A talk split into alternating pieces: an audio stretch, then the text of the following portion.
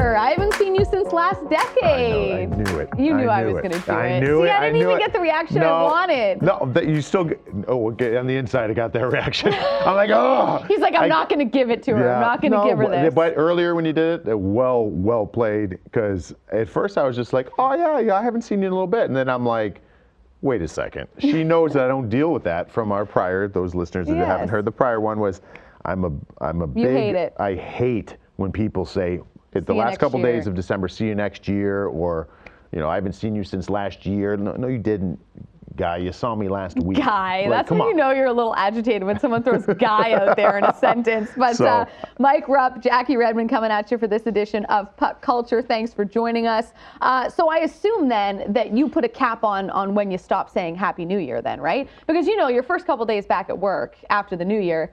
Everybody you see in the hall doesn't matter if you've ever spoken before. It's a hey, Happy New Year, Happy New Year, Happy New Year. You say it like a hundred times in the span of a day. Yeah, Where do you stop? Where do you draw the line? Um, Two days? I said days? it. I think I said it yesterday. So See, maybe, maybe you, I'll you make. went past the line did me. I? Where's your line? For me, I mean, it depends where New Year's falls, but for me, I was like, once the weekend passes and it's Monday, the start of a new week, it's over. There's no need to say Happy New Year true. anymore. I, I probably agree. I, I think I do it as uh, almost like a closing of a conversation.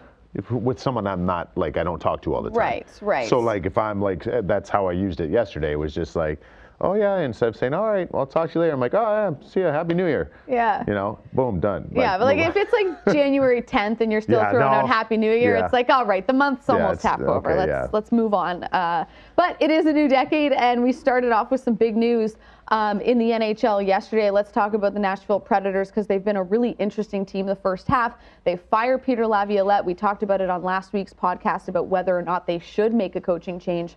They've made it. They hired John Hynes 35 days after he was let go by the New Jersey Devils. What do you you tweeted about this pretty quickly after the news came out that John Hynes was going to be the guy, and you like you like that hire. Why? I like it because, first off, you always get a little bit of an uptick from any coaching change, right? We, we know this, we've seen this. Um, why I think he's good systematically for that team is because he's a guy that was a part of the, you know, the Penguins regime. He was in Wilkes-Barre, Scranton, and that's the time with Ray Shero and Dan Bylsma in, in Pittsburgh. And I went to the Penguins, and everything that these guys would run, I mean, these practices were very uh, up tempo. The the pace of practice. I remember getting to Pittsburgh, and I started thinking to myself because I came from New Jersey where everything was Right. very defensive oriented, and I almost going to Pittsburgh where it was like go go go. We want offense. And I remember practices where I'm like, Wait, defense was the focus for the Devils yeah, back exactly. in the. Shocking. Exactly. So it ended up getting to the it ended up getting to the point where I was like, I don't know. I'm like, I don't know if I can make it through practice. Like it Right. was that bad. I mean, it was it was such an adjustment in practice. I'm like keeled over, and other other guys are okay because they're used to it. And so I'm kind of like th- that but we had an identity in the way we played that way. I think that that's what John Hynes has always had, and he brought it to New Jersey. That's why they made the playoffs in that first year. I mean, the players did a lot there, but systematically they surprised teams. They were going, going, going. That's what Nashville needs, and they've got the guys to play that way. So I think that it's uh, you know I talked to Patty Eliash. Um, about John Hynes when he took over. Name drop. And, and Patty was Patty was uh, Patty had a bad knee at the end of his career, and he was out of the lineup, and he was starting to get back in, and he uh, he said to me, he goes, I wish, I wish it was five years, seven years, ten years. I had this guy before, uh, you know, ten Really? years before. He goes, he wants to play. Defense is a priority. It is for every coach in the National Hockey League, but he wants you to play to your strengths. He wants you to go. He wants you to be playing with speed and pace, and his practices reflect that. So, um, you know, and, and that was a situation where Patty wasn't even really playing because of his injury. So he was just like, I wish I could play for him. Like, and all Yeah, the guys like, I talked the to, they want to play for him. Yeah, he's a great guy. I think it'll be good. I think it'll be good because they've got guys. They need to start they, they need to start defending better. They need to get better goaltending. They need better defending in front of that goaltender, eh, whether it's Pekka Rinne or Juuse Saros. But they need to start playing to their strength. And they have a pretty dang good roster. Yeah, they do. And I think that's why it's been so surprising to sort of watch this team this season and say, how is this team that on paper looks really good Yeah. and that was in a Stanley Cup final just a couple of seasons ago? how are they struggling this much? And I thought it was interesting in the press conference yesterday that David Poile kept hammering home the point. This was a hard decision. This isn't Peter's fault. No. He really put the onus on the players, with the exception of Roman Josi. He was like, people have not played to their potential on this team. They need to be accountable. It's my fault and it's the players' fault. As a former player, when you hear a GM come on and really not I don't want to say point the finger because it wasn't that way, but really turn the attention to the players on the roster and say, this is on you guys to turn this around. How does how does a player receive that? Goes two ways. You have it from a, a negative standpoint where you could look at it and and turn it into a positive. Is uh, we're next. There's nobody else in line in front of us is going to take the heat. Right. The head coach already has. Players are next. Um, but then you also look at it from the standpoint of a new coach. You can rewrite the script. Yeah. And I, I, find that coaches a lot of times, let's use, I'm going to use this as an example. I don't know what the team's going to do with Kyle Turris. Sure. Kyle Turris has struggled last year. Kyle Turris has been up and down this year um, as far as playing well and not playing well. Here's a guy that had it was kind of the script was written for him under Laviolette already. Mm-hmm. It wasn't eh, there. No time if Peter Laviolette was still the coach right now. I don't feel like you're going to see Kyle Turris be given prime minutes and right. prime situations because he's had enough of a, a runway with Laviolette to be yeah. like, this he's is kind of where, where he is. yeah. yeah. But now there's a new guy coming in. And there's a, when there's a new coach coming is in. Is anyone more excited about a new coach than Kyle Turris? It, Maybe not. I but, mean, he's but, probably but very ignited by right, that. Right, but but you look at it and you, you know, if look at it from John Hynes' point of view. He comes in here and he's probably looking at this roster and he's like, all right, what what things need to change? Everybody needs to play a little bit better. Systematically, we got to play better. But I need more out of this player. I mean, Kyle Turris makes a lot of money. He's a big piece. He was a big piece in that in that trade. Yeah. Uh, and it hasn't worked out. So as a coach, you want you're motivated to get this guy going. So you're going to see, I think, Kyle Turris's minutes get bumped up. He's going to be put in these situations. How long it's going to last, that's up to Kyle Turris. But I think that but when you're, fresh opportunity. It's a fresh opportunity, and a coach wants to do something different. So the the problem that I always thought of is like if you were the other coach's guy, Right, right. Like, then you're a little nervous. If you were if you were if you were Lavi's guy and the team was struggling, but you were putting in all those positions, now maybe you should be concerned. You know, I mean, everyone on the roster, it's like a fresh slate, basically, yeah. because it's like, all right, this is a new guy coming in. It doesn't matter who you are. This is a new coach, which means you got to make a first impression. You got to show John Hynes why he can trust you. It's like building that trust with your coach to play in certain situations. Yeah, I mean, you can you can rewrite the script, and you could be a fourth line guy. You're if you play and you contribute and you do something in the next two games, three games. Next thing you know, life is flipped on its head. I don't want to. This might be a crazy thing to say, but you look at the Nashville Predators on paper, great roster, tough first half. They remind me of St. Louis a little bit last mm-hmm. year. I mean, they didn't come into the season with all these crazy changes, but they came into the season with a great roster on paper, a roster that people thought was for sure a playoff team, and they've struggled, just like the Blues first half of last year. Yep. They struggled. Could the Predators be a team that, after a few practices uh, under their belt with John Hynes, really turns it around? They're only five points out, I think, if my if my memory serves. So could they be a team that all of a sudden, second half, new coach? we see go on a bit of a run here. Uh, yeah, I think so. I mean, they're, they're a team that certainly has the pieces in place to do it. I mean, they're they're in win now mode. The, yeah. What they've done the last number of years, every year they're just pushing all the chips in and they're going for it. So that's that's still where it is right now. Um, the only difference I see, they're really having a hard time defending this year, and their goaltending hasn't been great, and those things coincide go hand in hand. St. Louis defended well. Yeah. True. Even when they were losing. They weren't defending really good, and, and they weren't getting good goaltending. For the record, let me state for our listeners, I'm not saying I think the Predators are going to go win a cup. I'm just saying no, they no, could no. be a team that really that, that surprises. looks like a Jekyll and Hyde for, yeah. between first and second half. Yeah, and then and then you, you, you sit there and you look. I mean, they, the bottom line, you got to get goaltending, and and we know how important Jordan Binnington was, and oh. what he did really sustained a lot of things. So uh, you know, Pekka's got to be better, and the guys in front of him got to be better. But I think what can also help them is there's a lot of forwards that are underachieving on the offensive side, and getting more points is going to help the goalie. It's going to yeah. help your team defense as well. So, you know, th- yeah, they could. That, there'd be a scary team if they get you going. know what I feel like about the Nashville? I feel like they don't necessarily have a game-breaking player. Yeah. You know, they have they have good players. Like Matt Duchene's a good player, but is he a game-breaking player? Is he that guy that kind of like puts the team on his back, like we see with a with a Nathan MacKinnon or or a Sidney Crosby or or one of these? I don't know. I don't know if the Preds have that. Yeah. That singular superstar player. Yeah, I think that that's that's what's tough, and that's what that organization and, and David Poile's go back to the Seth Jones trade. Seth Jones for Ryan Johansen. They needed a number one center. Ryan Johansen was a, a guy that was kind of on the outs with Torts in Right. Columbus, and he was a guy where there's question on his work ethic and, and these things. He's a very talented player. I, I like his progression, but he's still not. You know, he's not.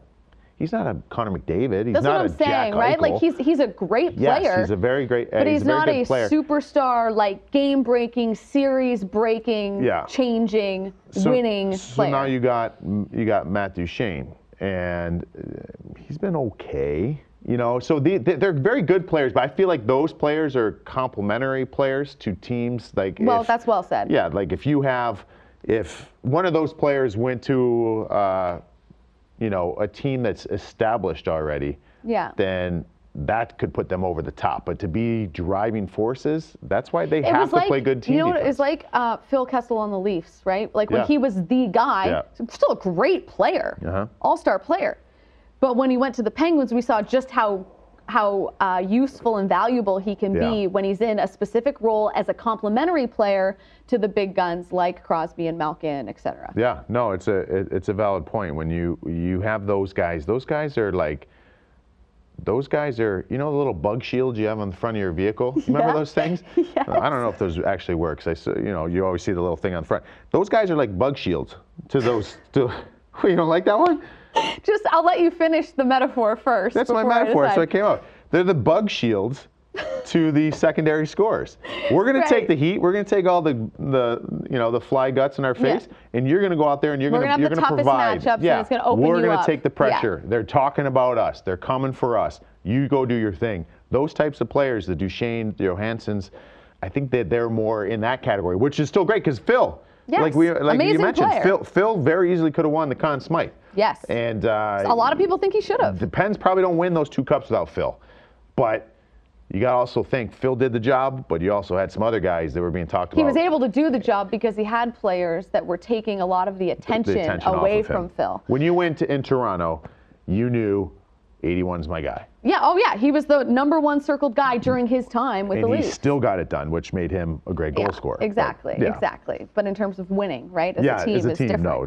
So uh, we'll see. We'll see how the Predators do. But the, the good news for Preds fans is that they're not out of it. Like five points No. is not a lot, and I believe they have a couple games in hand. So we'll see if uh, John Hynes can turn this thing around. He doesn't have much time. Uh, we also got to talk about Justin Williams. Yeah, He's back. I love it. what do you think of this? I, I, I think it's awesome. I think we all probably suspected he never really gave closure to anything. Anytime left a player stops open. playing, but they're just contemplating their Yeah, future, we'll see what's going to happen. chances are good that they're probably going to lace him up again. I mean, I find it to be a really, a really smart move. I mean, you don't have to do training camp. You kind of assess where the team's at. If things, if the team's not in the right spot, you got a great, you got a beautiful family. You're living life. It's a great Go strategy when you really break it down. But if the team's clicking, maybe you can add to the ring collection a little bit, and you come back, and that's what we did. I like Especially coming off last year, right? Like the Hurricanes make it to the conference final. They have this crazy run. And it's like, oh, do I have another year in me? Yeah. like, well, if they're gonna like come close to maybe winning something, like maybe I got maybe I got half a year in me. Maybe I'll just like suss it out over the first half of the Yeah. season, avoid injury for a few months, and you know, as an older guy, have fresher legs for that playoff push. Like Yeah. that's actually very beneficial to both the player and the organization. Eh, you gotta be a special play. It, eh, well, I was just joking about it, like, oh, it's yeah, you gotta, you know, he's choosing not to do training camp and like what? No, you got to be a special player to do it because he's coming back and he's putting. He might not play in the same role that he did play in prior, right. and just even dating back to last year, he's still a leader. He's a guy that has Stanley Cup success, and, Yeah. and he's got two, cu- uh, three cups. Yeah, his nickname tells you just how Uh, Yeah, clutch he is. Mr. can Game be. Seven. So, yeah, so that's all there. He's a huge piece of that team. But this team's actually been doing pretty good, and there doesn't look to be that much room in the top six. So he, you can't do that if you're a GM and a coach. You can't do that with everybody. They did it with Mike Fisher. Right. Yeah, in Nashville. In Nashville, but because Mike Fisher's a great team guy. Justin Williams is a great team guy. Justin Williams could be in the top six, or he could be a fourth liner. But Right. he's okay with that because he wants to be a part of the solution in any way, shape, or form. But regardless of, of where they put him in that lineup when he actually, you know, enters a game for the first time this season, what does that do to whoever gets taken out of the Yeah. lineup? I mean, I know it's Justin Williams, so it probably makes the pill easier to swallow, but you still got to swallow the pill. Yeah, So like someone has to come out of the lineup, right? And this is a point you made earlier when we were talking about yeah, this. it's tough because you could be the greatest team guy, but you have to have a certain level of self-interest. That's where your drive's coming from, Mm-hmm. right? So y- your drive's coming from your team-oriented goals as well, but you have to have something like if the team is winning 10 games in a row and I haven't gotten a shot on goal, there's nothing wrong with me in a selfish way not being happy with myself. fair, fair. right? Like that's what I mean. I mean, you're not going to pout. You're winning. Life's Right. good. You're winning without me. Like now, let me get if going. that if that being upset with yourself leads to you not passing to a guy Or- wide open yeah. in the slot, then you might have a little bit of an or, issue. Or, or you go on the road and you're not socializing. Yeah, yeah. you know, Everyone's be- going for dinner, you're like. "Nah, I'm But good." To demand more, I don't Yeah. think you make it to this level unless you do that. So, uh, you know, I think that it's, um, you know, a situation that. Um, you know, you there's when a guy comes out of the lineup, there's going to be somebody that's not happy. And I remember Yeah. when I was in Jersey, Brendan Shanahan was kind of in the same situation maybe as Right. Justin Williams. Uh, was maybe going to play again, you know, and it was in well into the season in Jersey, and we ended up picking up Brendan Shanahan, which is great. I mean, you're talking about a Hall of Famer. Shanny. He's Shanny, yeah. and so Shanny comes in, but what no one really saw is, expected was, Jay Pandolfo was then a scratch. Jay Pandolfo won like five straight years of the players voted on him as being the players' player. You know, he's our favorite teammate. He's a guy who goes to oh. battle and he's he's won two cups. He's a defensive shutdown guy. He's out of lineup, and it kind of. Jay was unbelievable. He never pouted. He never said any word about it. Right. But all of us were kind of like, it's like our heartbeat was taken out of the locker room. He's funny. He was this and that. And it's like, it, it took a while. It has nothing to do with Shanny. No. He's Brendan Shanahan. But uh, it'll be interesting to see what the fallout is because of it. Who's out? How does that guy respond? All those good things. How things. does Justin Williams sort of transition from not playing for the last four months to actually playing again? So uh, it'll be an interesting storyline for sure. But they they don't call him Mr. Game Seven for nothing. No. So uh, I'm sure the Hurricanes very excited How- to I'd have love him to see back. him in another game seven. Oh, Come on, wouldn't that be just like a great? Yeah, sevens. come on, one more Game Seven moment from Yes. Justin Williams. Oh. Maybe we'll get it. I would love it. Playoffs aren't that far away, like half a season to go, half a season to go. But Carly Zucker is going to join the show right now. Let's get to her. She's one of my favorite follows on Twitter. She's like, absolutely, you follow her, I assume. She's Yeah, hilarious. yeah, yeah. Hilarious. So, Carly, thanks for taking the time to chat with us today. We appreciate it. Yeah, I mean, I just I took some time away from Twitter to make this happen. I mean, poor Jason. That seems to be what I'm what I'm most known for. Probably what he's most known for too. You know what though? Like, and I'm not even just blowing smoke. Like, you are like the Chrissy Teigen of hockey Twitter. Like, you're like, I'm, I'm not even joking. Like, anyone listening to this in podcast form or watching on YouTube right now, if, if you don't follow Carly, press pause right now. Go check out some of her tweets. She she has no fear at all. She makes fun of her husband all the time on Twitter. Uh, and then come back and listen to the duration of this interview because I think you'll appreciate it more if you do so. So I love you on Twitter. My question for you is what does Jason think of your Twitter stardom, your social media stardom? That's a that's such a good question. Um, every he he says he knows when he leaves a game if he shouldn't open Twitter because he knows that it'll just be a barrage of ats at him that he doesn't even want to read. So I call, every, he'll call me after the game and he'll be like, "Did you tweet?" I'm like, Did you Uh, tweet? Just based on the fact that he's got all these notifications.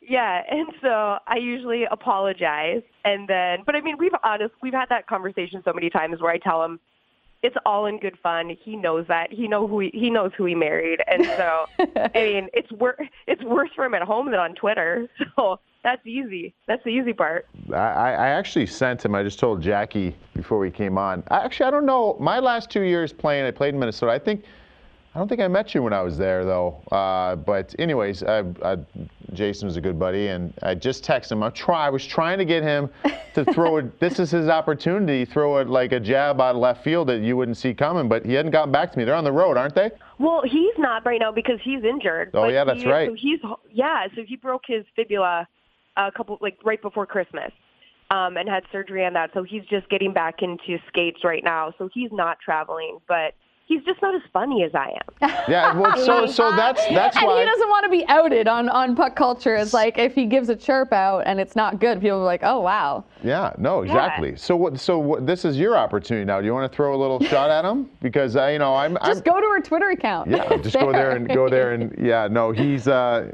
he's one Well, that can laugh it off. He's got a good personality to laugh it off, right? Yes, and it was funny. We were talking about um, coming on Puck Culture today, and I was talking to him because I, yeah, we definitely didn't meet, but he was telling me that you're a great storyteller and that you're really, really funny.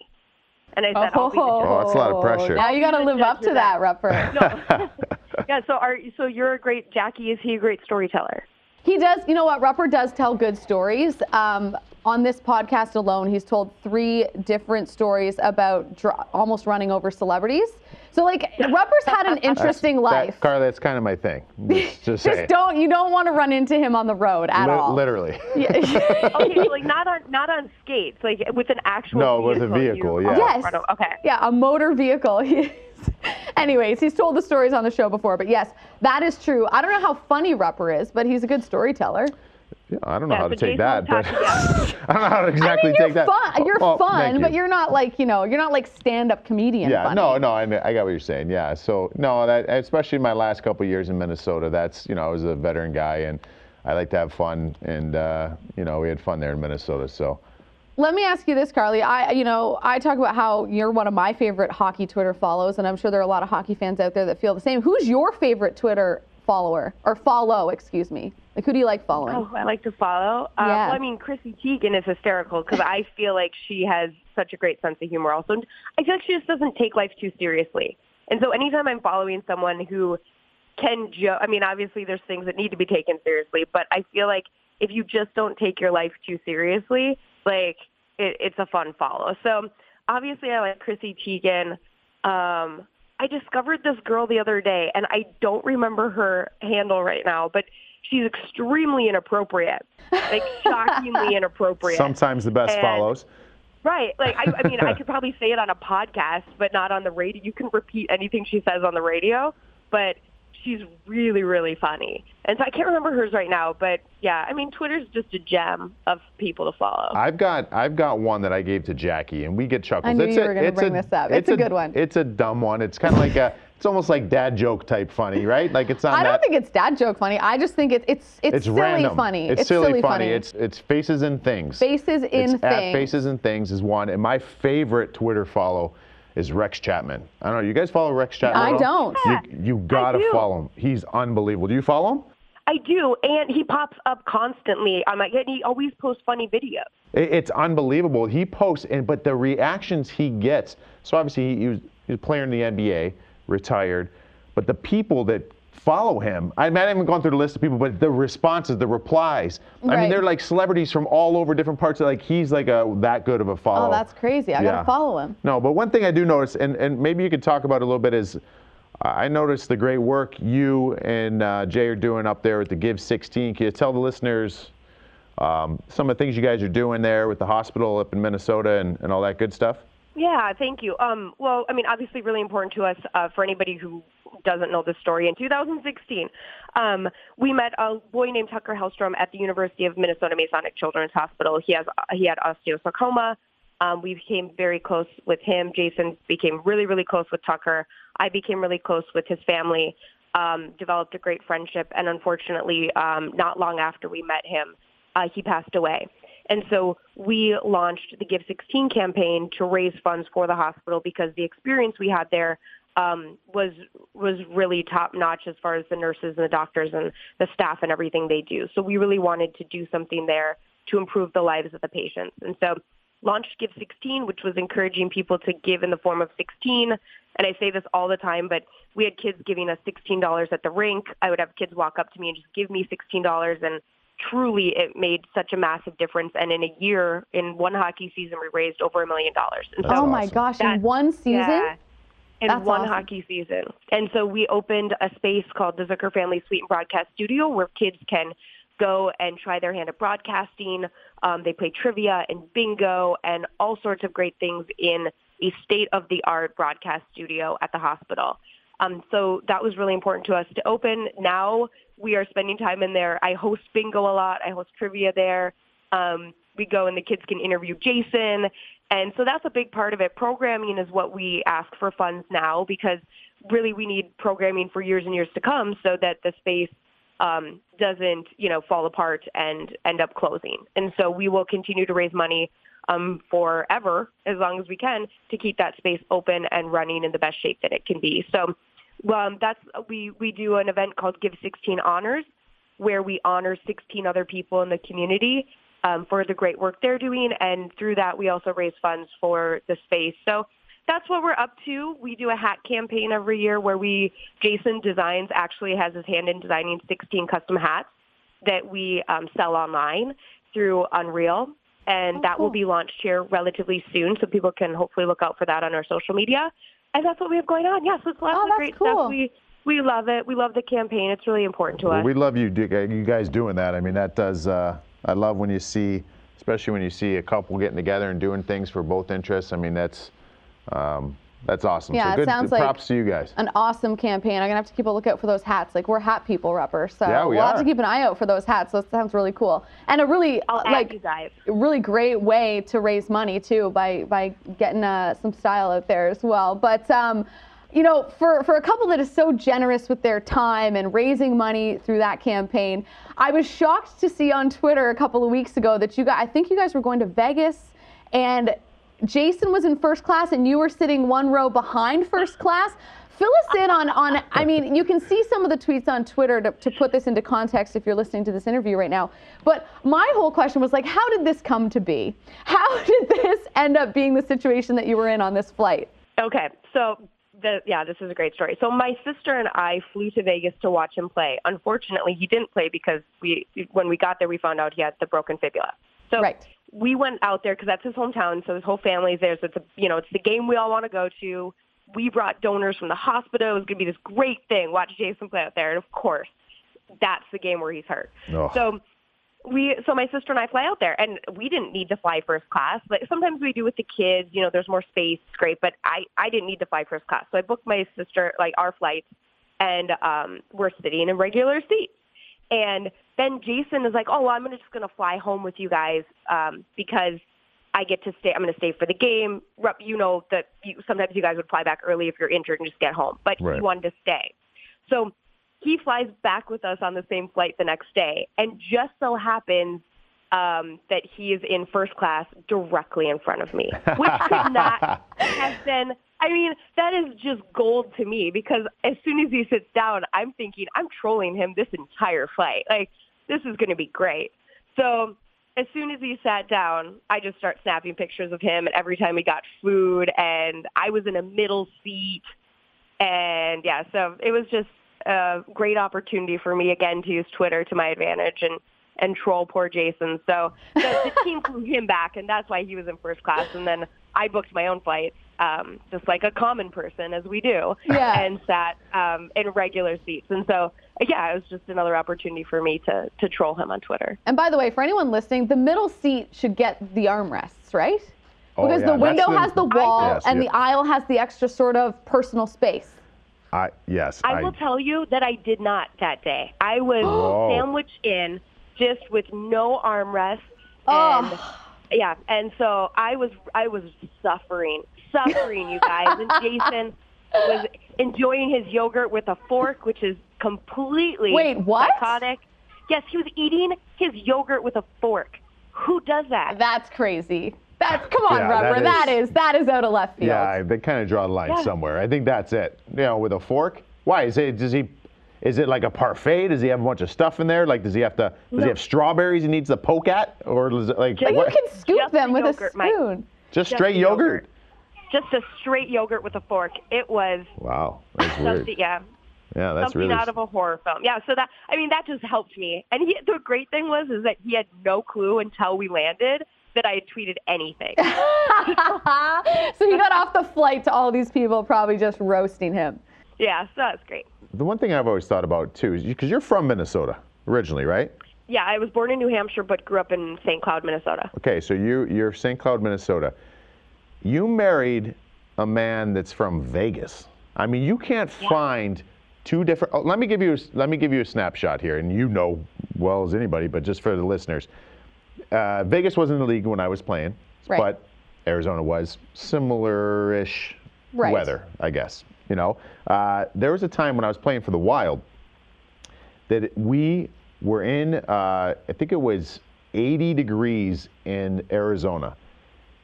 Finished the game, got on a flight, flew back to Minneapolis, got off the plane. It was minus 20, a hundred degree swing. Like that, like totally mess with you, right? Like you're going just from one to the extreme to the other.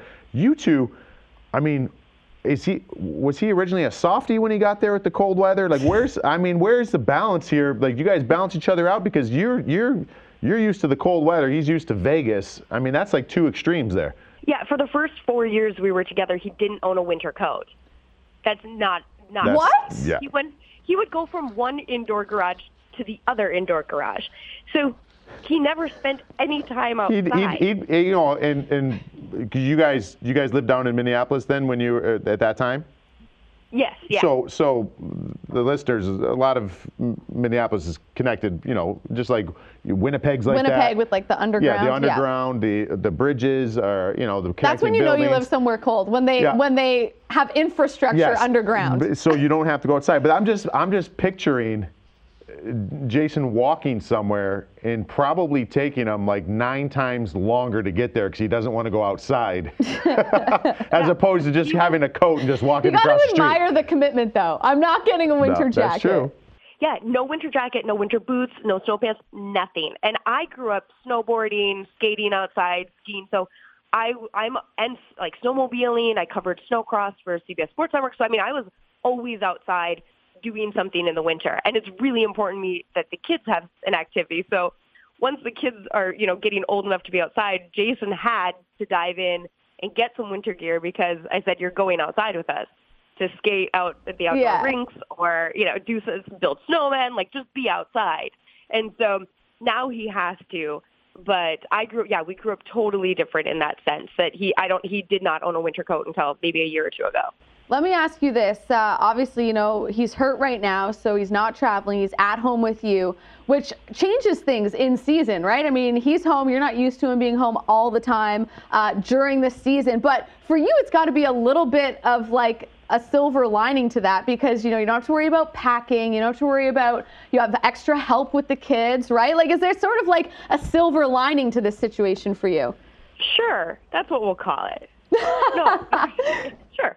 No, um, it's great. Well, it was October and November for the Wild. They were gone almost completely through those months, and so and half of December. So I mean, we those guys had long road trips, and they were just gone a ton. Um, I think we had maybe three home games or something in the first month. It was crazy, and so we didn't. See, I didn't see them a lot for the first. We didn't see them a lot for the first couple months. So yes. So now having them ho- home is it almost felt like we were back in off season because he was just all of a sudden home all the time. And it's funny because like we get into great routines where when they're gone, I know everything. I, I I know my schedule. I know what I'm doing. We just do it all without him. So when he's here, he kind of stands around like, well, what What do you I want me to do? do? Like, yeah, like, do do you want me to, to do something? And we just kind of keep moving because that's what we do.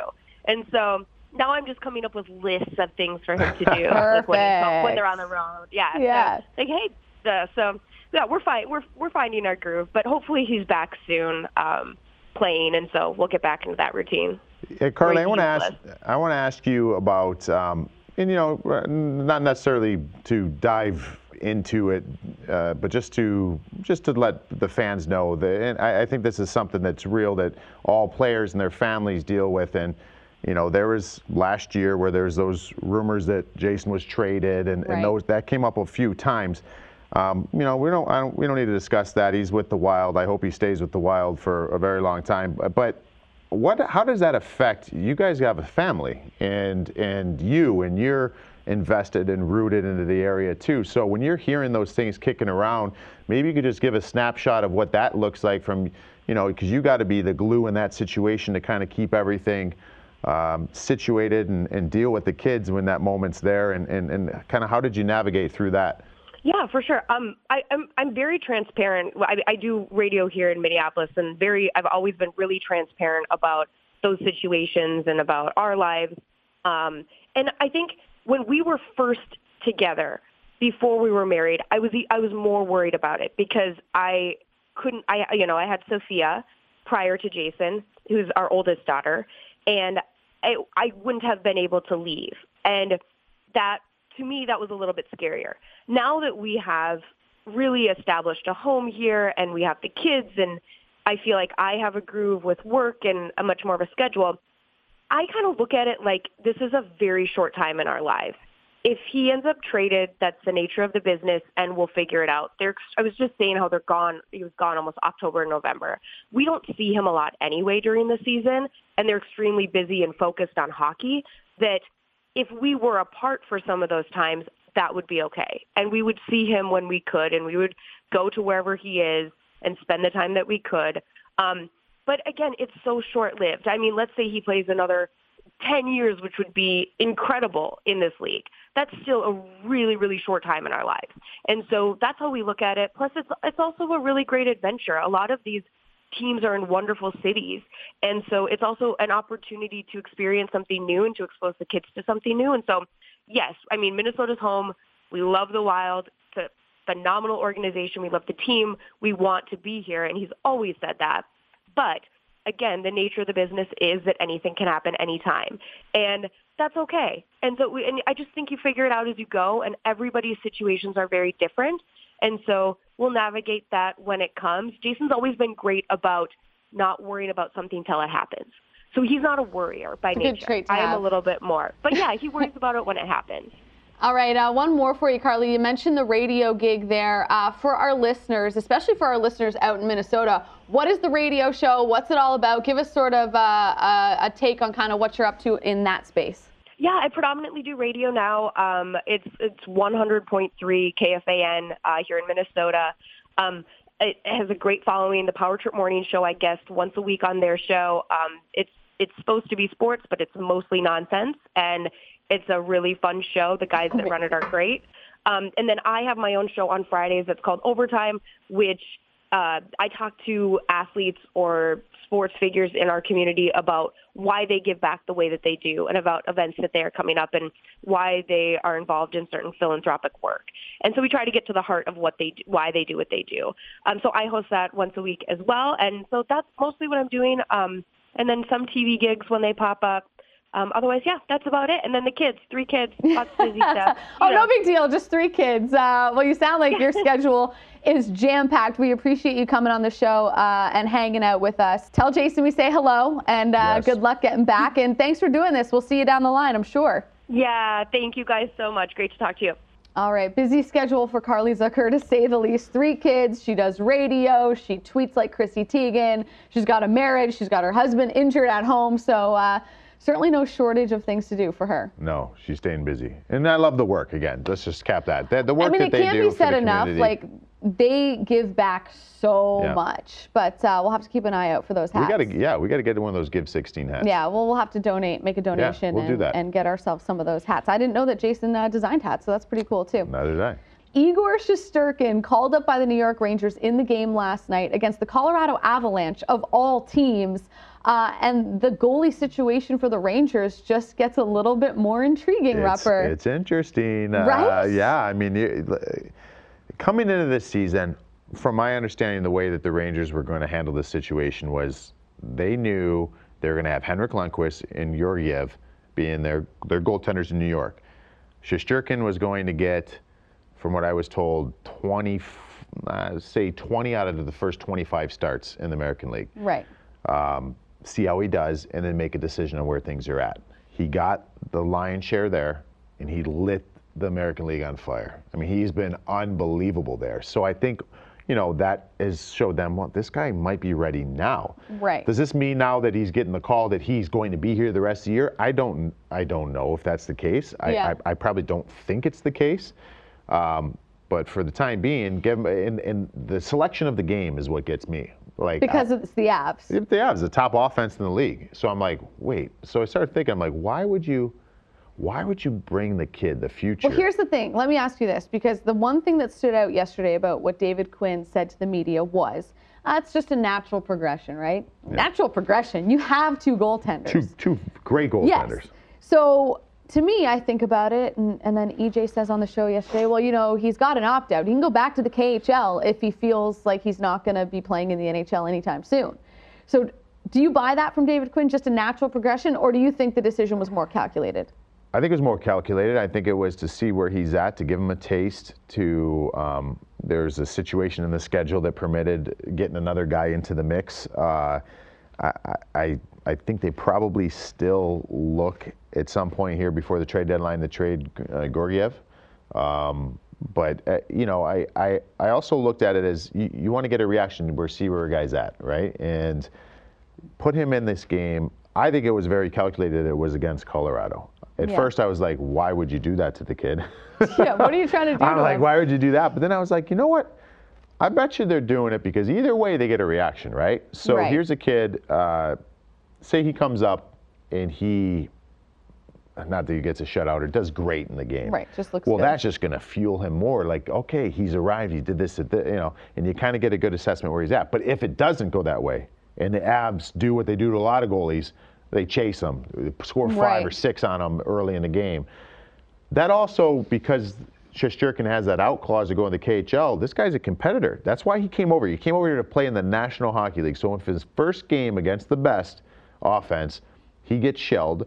I think that that pushes his buttons to be like, all right, I'm going to show these guys I got some work to do. Right. I'm going to be back. So I think either way is a great call by them. But it also makes either way, like to your point, makes Shesterkin realize, okay, I thought I was ready, but maybe I do have a little bit of work to do. So then there's no like frustration or anything within Yeah. the Rangers organization about not being up yet. Yeah, yeah, and, Like and- permanently. And there's no harm being done here if if the rest of the year, if they go Georgiev and Lundqvist, and he's down in the American League still playing of the last say 40 games, another 25 games. Yeah. I mean that's fantastic. I mean he's just and then next year I think he'd be full go ready to go. But Right. I, I don't know. I'm thinking that they'll get a few more starts in here with them.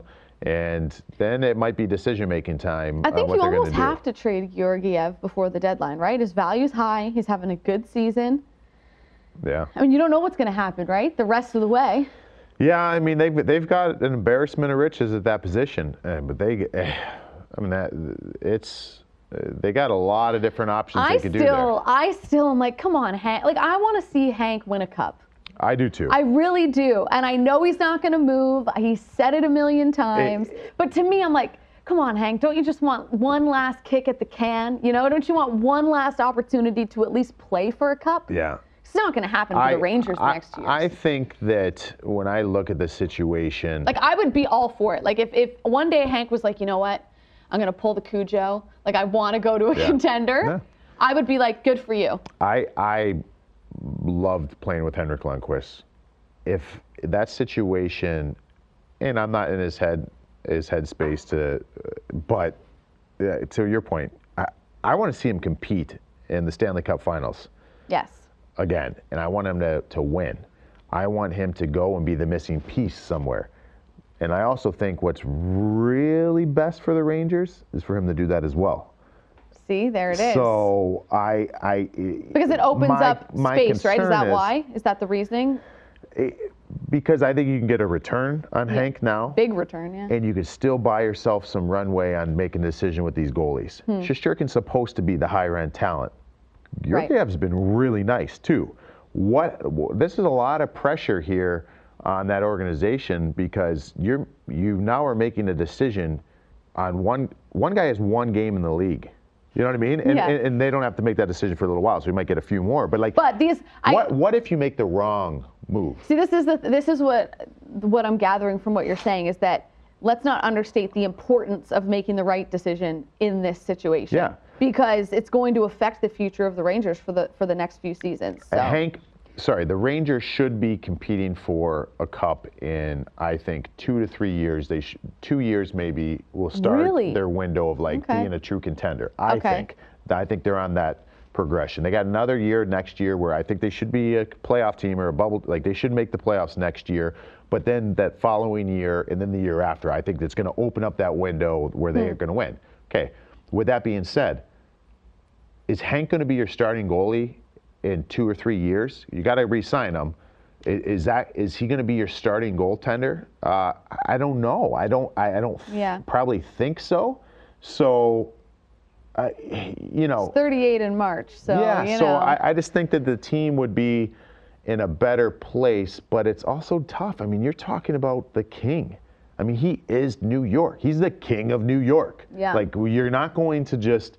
It's a tough spot, and uh, but I think another selfish thing that you just said too. I would love to see. How about if San Jose puts gets things together and starts, you know, and they find a way? I don't know how the heck they would do it salary wise, but like if they had to find, think of some of the teams that need a goaltender. oh my God. You know, So many teams. like, yeah, I mean, you're talking about, I mean, it would look weird as hell Oh, seeing Hank in so another weird. jersey. But how cool would it be to see him mowing through the playoffs? Because he can still do it. That, that, let's not get that misconstrued in, in this I whole agree. thing. I think what's best for the team is probably for him to go somewhere else. I would love for that to for him to do that, but he's still dominant. He can still Yeah. dominate in, in, in certain situations. So I don't know, man. It'll be it'll be tough. But the kid, it's been one of the most hyped up call ups I've Oh, seen in a long while. time. Yeah, yeah. So, I mean, it's a good situation to be in for the Rangers, but the king is the king for a reason. One of the best goaltenders statistically over the last 10 years. And obviously, as the year was coming to a close and we entered 2020 Rupper, everyone was talking on social media about their, their all decade teams, who would make their all decade team first and second team. The goaltenders is, is an interesting situation when it comes to that discussion. But let me ask you this, because we're not going to go through full selections for these these all decade teams. But who's a player that you would put on your all decade team, so 2010 to 2019, that maybe is against the grain, or maybe someone that that not it's not an obvious pick, Oof. like an uh, under the radar. I'm, I'm kind of gearing mine more towards playoff success. Okay. So one that jumps to my mind, they got the attention then because he because he won a Conn Smythe. But when you're talking that decade of goaltenders, Yes. you're thinking of Jonathan Quick, you're thinking of Marc Andre Fleury, Matt Murray, um, Corey Price. Crawford, Carey Price, like these. uh, I'm talking about the guys who won the cup and, and Right, whatever, right. and then and then you know Carey Price and these types of things. But I don't know if there's more dominant performance than Tim Thomas in 2011. But can you can you put someone on the all decade team for a singular season performance? When it's that dominant, I think you can. I don't know. No? I don't see. This is the thing about these these conversations. Well, then, uh, you'd is have that to- the philosophy is different for everyone, right? Some people, it's all about numbers. It's all about who had the most win, like for a goaltender, for example, right? Who had the most wins of the decade? Who had the best save percentage? Who had the best goals against? Yeah. Like those sorts of things. And and Henrik Lundqvist, you know, is up there in statistically over the last ten years.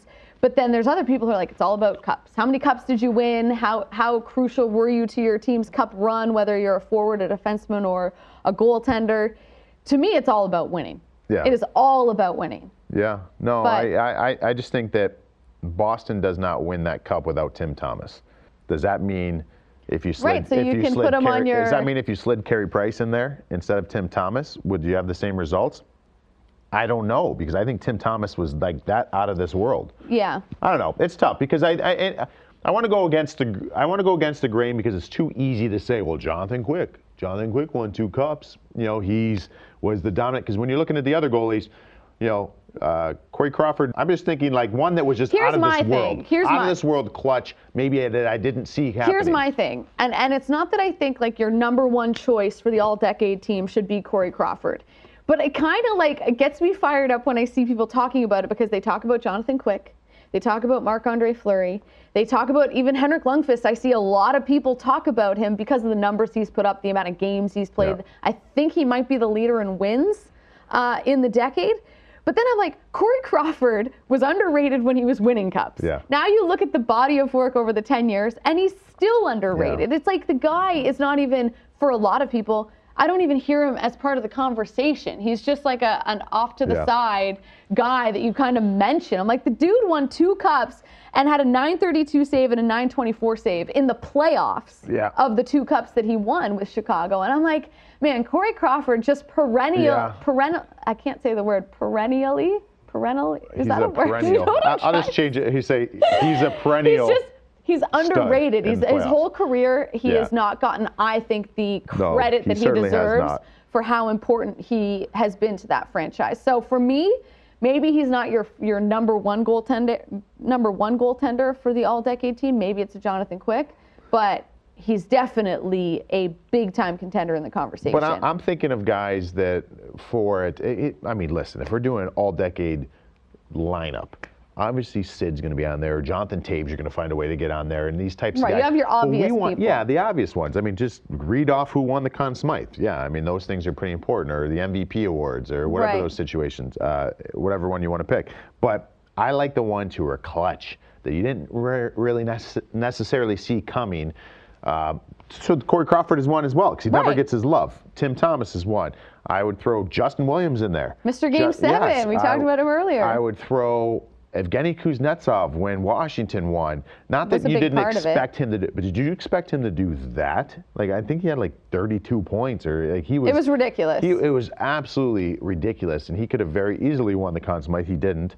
But um, you start looking at some of the, you know, uh, some of the, even when LA was winning the cups, you had like these, you know, the guys on that 70s line were getting it like that. Right. And then you had when the HBK line in Pittsburgh, like Phil Kessel's been unbelievable. in the past. Like those are things that I like to go with in the decade to be like, all right, who are who didn't we talk about enough that really helped their team win a cup? Right. Uh, those are you can build a pretty fun-looking clutch team uh, if you're doing it that way. Yeah, it's always it's all about the philosophy of how of how you approach that conversation. Just like the age-old debates of like the greatest players of all time. It's always a, a battle of championships versus stats and skill and whatever. And and people fall on different sides of that argument depending on, yeah, on no, who you talk fair. to. So That's fair. Um, anyways, the I the all-decade discussion is a good one. I don't. I just finally I want to wrap on this because I did a segment with Barry Trotz the other day, and every time you're on the show, we seem to talk about you and your coaches and different people. And I asked Barry Trotz for life advice for some of the viewers of NHL Network,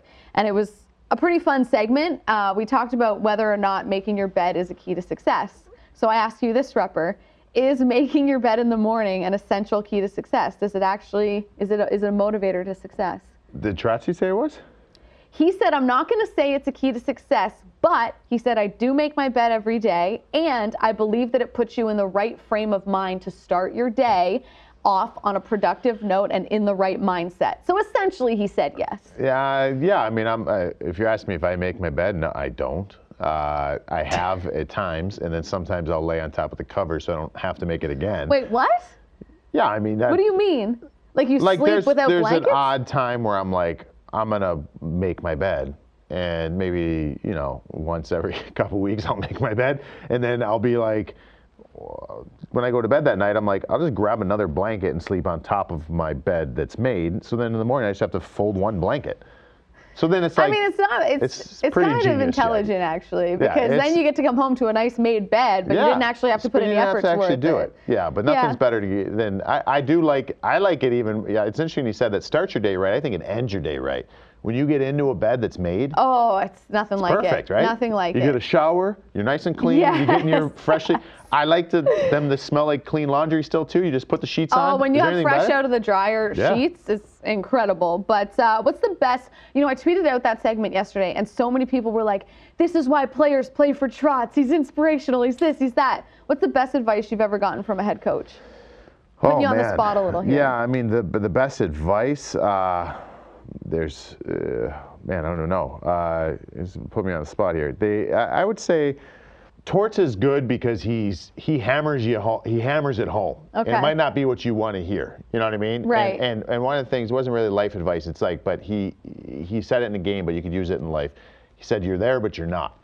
So a lot of times, or don't believe in what people are telling you Right. as a as a player. Like if you're ti- you know, if you're a goalie and you're playing a second back to back, don't believe you're tired because they're saying you're tired because you're playing a second of back to back. And like it goes in life too. Don't listen to what every the, what everybody says is the way you're supposed to feel.